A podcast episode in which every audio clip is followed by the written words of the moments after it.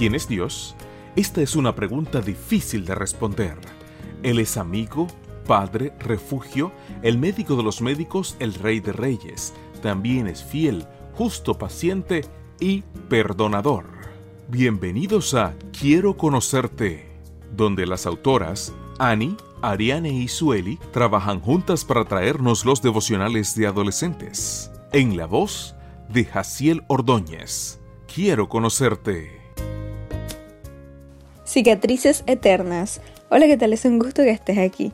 El texto bíblico para la meditación de hoy, 29 de diciembre, se encuentra en Gálatas 6:17 y dice así: De ahora en adelante no quiero que nadie me cause más dificultades, pues llevo marcadas en mi cuerpo las señales de lo que he sufrido en unión con Jesús.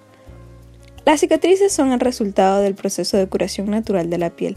Una lesión puede tardar un poco o mucho tiempo en sanar, y esto depende de la gravedad de la lesión en la piel, la edad de la persona y el lugar de la lesión. ¿Tienes alguna cicatriz? Yo tengo, es muy probable que tú también la tengas. Podría haber sido provocada por una caída infantil, un corte o incluso una quemadura. Algunas marcas son fugaces, otras pueden durar toda la vida. Jesús también tiene cicatrices. Las suyas no fueron provocadas por una travesura, una desobediencia o un accidente.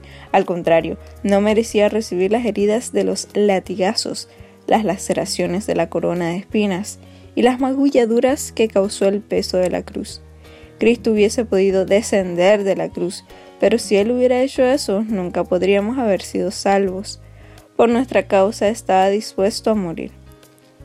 Por amor, Él llevará para siempre las marcas que los clavos dejaron en sus manos y sus pies.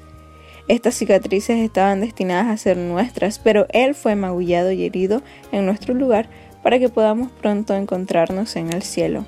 Al tocar sus heridas de amor, le daremos muchas gracias por salvarnos. Deja que Jesús toque tu corazón y lleve esas marcas de amor en tu vida hoy. Jesús carga marcas de su gran amor por mí. Que tengas un día lleno de bendiciones.